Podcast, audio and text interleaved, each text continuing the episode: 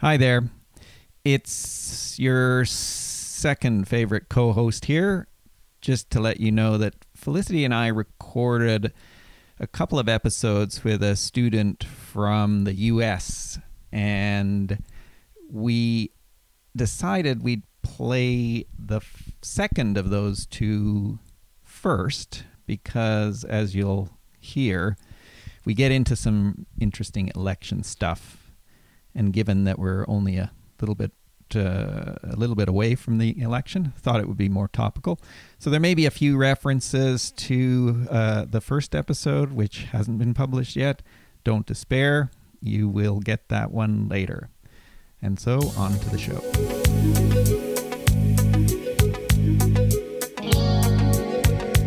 just been something that I've been struggling with, you know, watching this election go on over the past years, months, however long it takes an election to run here, um, is that, you know, at a certain point over the past four years, I just struggle to understand what would make somebody a Trump supporter and have somebody remain a Trump supporter.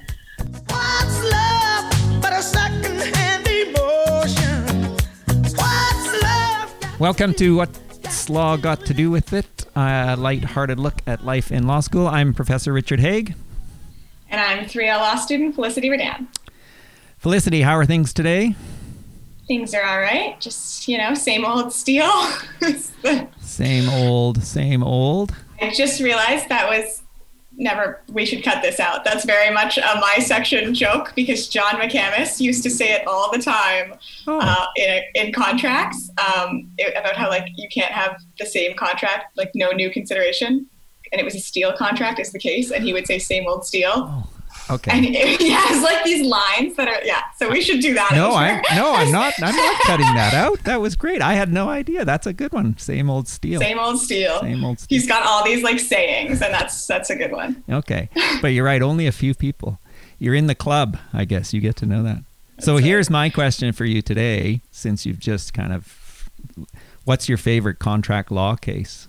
You've got oh. turn your mind back two years. I mean, I may be forgetting some good ones, but my my favorite one is for sure uh, the foreseeability. I don't remember the name of it right now, but there's a foreseeability case where the guy uh, is like on a horse going to his bride, and he needs a new horseshoe, and the blacksmith like biffs the horseshoe and does a bad job, and the guy misses his wedding, and the wife marries someone else and he sues for the money that he lost in the marriage. Come on. That is the best contracts case. I have never heard of that case. It's fantastic. There's like a line in the judgment that's like, the blacksmith couldn't have foreseen how flighty the bride would have been. Uh, would recommend. Well, we need our we need listeners out there to tell us what case that is because I'm not going to research it, and I'm not letting Felicity research it. I want I want a audience participation on that one. That's great though. Thanks for that. Same old. I was Steele. ready for that. Same old. Same old Steele. All right, over to you, Felicity, to introduce today's All right. guest. After we've droned on enough about contracts law, um, we will introduce our guest, who is a returning guest, but uh, for the listeners' benefit, uh, Erin McCready is one of my friends from undergrad and from the world of Quidditch. So I'll have her just introduce herself a little more broadly. Um, hi, everybody. Thank you for having me on the podcast.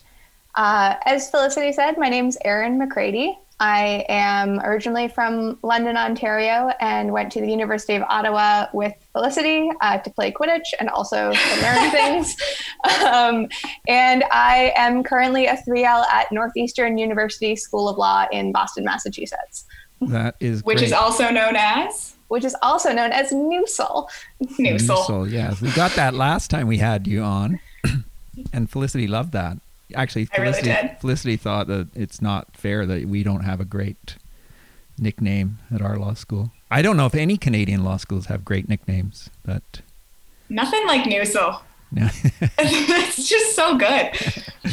Uh, it's just because of the way the, the letters work, though, right? Well, I guess we need to rename the law school. Yes. It's not at Osgoode anymore anyway, so, so our, we, we Osgoode, can do it. Osgoode is OHLS. That's a lousy one. You can't really make much of that. Oh, Ols. Oh, don't like it. yeah. Anyway, All right. Now that we've given Erin enough lead up, uh, she knows that the most important question of the podcast, drum roll, is what is your second favorite uh, law related movie or TV show? Uh, since I have been told that Legally Blonde 2 is not a permissible answer, uh, I'm going to pivot it to my favorite law related podcast, uh, which after this other one, than this one, um, my second favorite law related podcast uh, is More Perfect, uh, which looks into Supreme Court cases in the United States, um, sort of how they got to where they are and their impact today. Well, I think we should start the story on June 25th, 1969. Well, first you should say who you are. I'm Suzie Lechtenberg. I'm Jad Abumrad. This is more perfect. Okay, so why uh why June 20 when was it? June 25th, 1969. Why then? Uh, Supreme Court Chief Justice Earl Warren is retiring. Earl Warren of the Warren Court. Is that Um, a, is that a big court? Yeah, that's really big. no, no, come on, humor me. I think if you think of legendary Supreme Court justices, he's probably in, I don't know, the top five.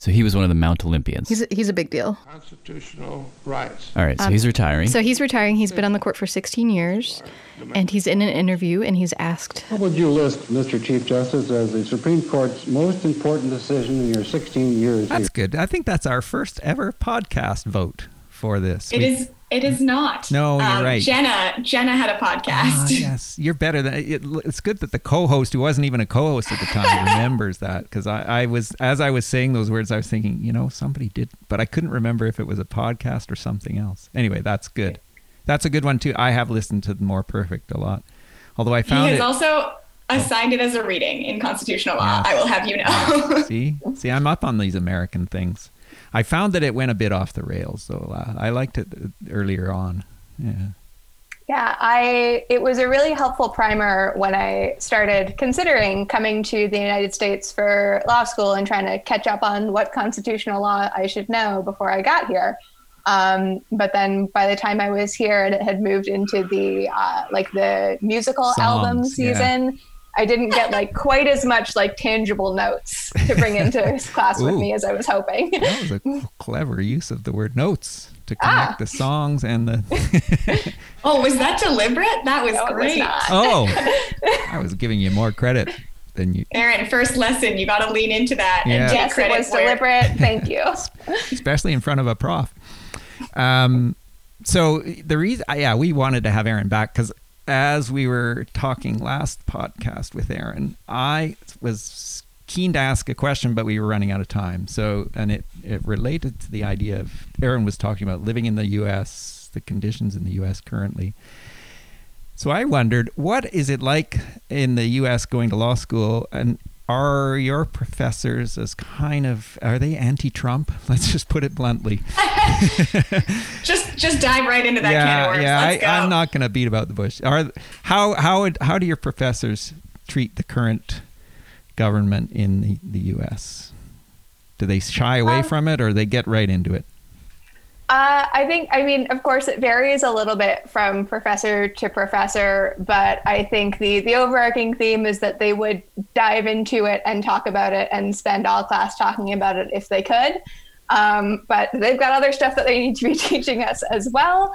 Um, so I had a professor who would. Um, some days like if there was something particular in the news that was you know particularly egregious um, he would say okay i'm going to take a couple minutes to just rant about that and then we're going to put it away uh, but i just need to talk about this um, or we had my constitutional law professor who uh, at the beginning of the semester uh, sort of in her you know going through the syllabus and this is how the course is going to work set aside time to basically say also since you're in law school and you're learning constitutional law and all of this is happening around you, a lot of people are going to ask you what things happening in the news mean.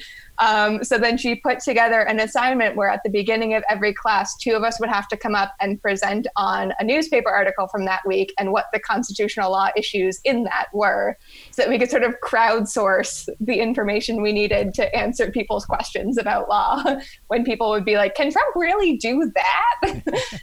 And the answer is almost always no, but he's but gonna. sure is gonna try, isn't he? right well that's interesting so you don't get the sense that any anyone is kind of a trump supporter or if they are, they're very, very quiet about it. Is that uh, fair to say? Yeah, I mean, particularly like uh, NUSL is a school that is very public interest and social justice focused. Um, so I think that the types of professors and students that it attracts uh, wouldn't typically be Trump supporters. Um, so I certainly haven't come across a professor who has talked openly about uh, being a Trump Republican. Um, or I mean any type of Republican really, but especially oh.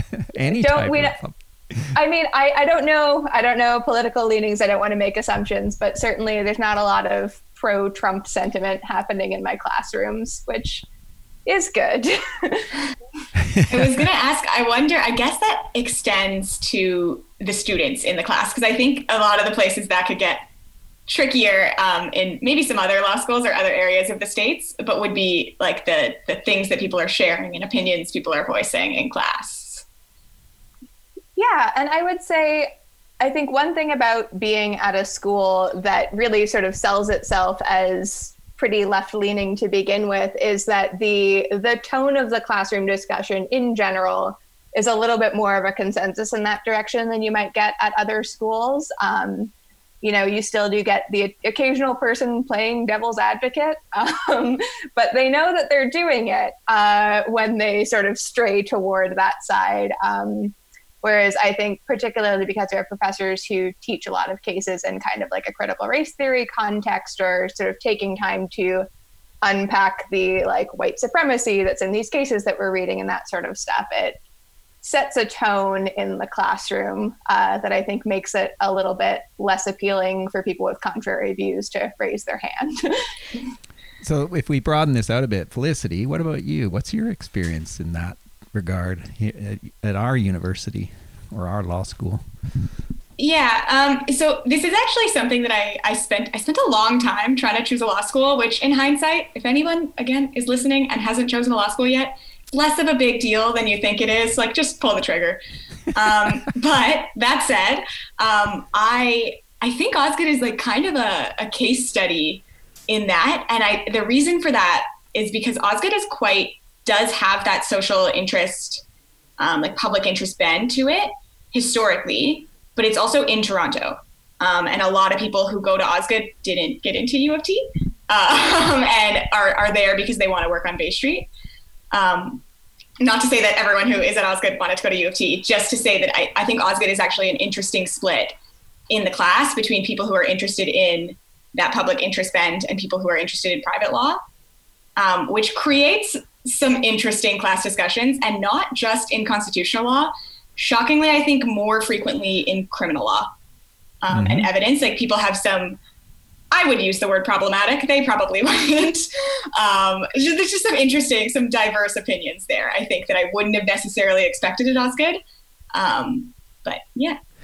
Well, and that's so in, in faculty terms, I think it's, you know, I, I, I have to be careful what I say as well, but I think there's, there's, there's clearly a dive, a difference in faculty between those that sort of are private law people and that's their focus and that's what they you know they teach business law they teach commercial law and those of us in the public law stream that teach constitutional criminal etc and yet i would say that even our the faculty that are private law instructors are typically you know they they may believe in capitalist system and the ability to make money and all of that but they're kind of center or center left at best. I and yet I wonder though sometimes whether people don't self censor, especially and it, it, the, the the the question would be in the states whether you do it even more because if you outed yourself as a Trump supporter on faculty, it could be quite uh, quite a problem for just collegiality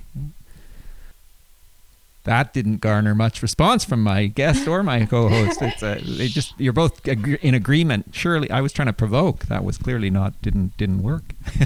no, sorry, and I I agree with your point. I think um, where I struggle to respond to it, and I think that this has just been something that I've been struggling with. You know, watching this election go on over the past years, months, however long it takes an election to run here, um, is that you know, at a certain point over the past four years, I just struggle to understand what would make somebody a Trump supporter and have somebody remain a Trump supporter.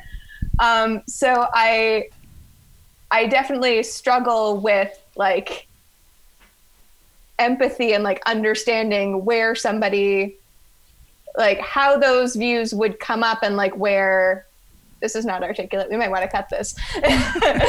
no, no. No, I think I get. I think I get what you're yeah. saying. It's like hard to have, and I think this is something the world is struggling with. Is it's like difficult to have an intellectually challenging discussion with someone you're just so far away from. Right, and I, and so you know to make it a little easier to understand, and I, I was about to give you this example. I had a colleague about six, seven, eight years ago during the Harper government in Canada who said in a at a conference, a, a law conference with other scholars, but he basically got up and said, "You know, I I have tried my entire career to teach my classes in a nonpartisan, neutral way, but I find it impossible to be quiet about what's happening in this country."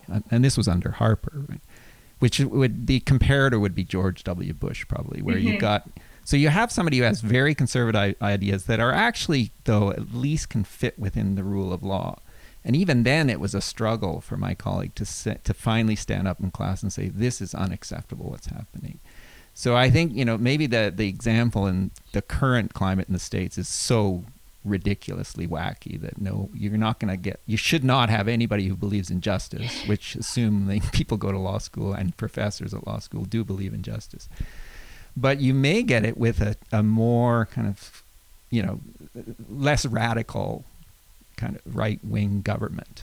Um, and that that's the you know that's probably a little bit more difficult to deal with. Yeah, I think I agree. I think the like the more dramatic it is, the harder it is to have that discussion, which I think is why that that's a, there's a big there's a big whole stream of commentary that could come off of that. Hmm. but I will say, I think it is a nice thing in Canadian law schools because we're just a little bit kind of closer together on the two extremes. It does sort of impact the way you learn and think in I think the way it should. Like the way that it's it's close enough that you can have a debate and be challenged and it's interesting without just being so like echo chamber polarized into your own view.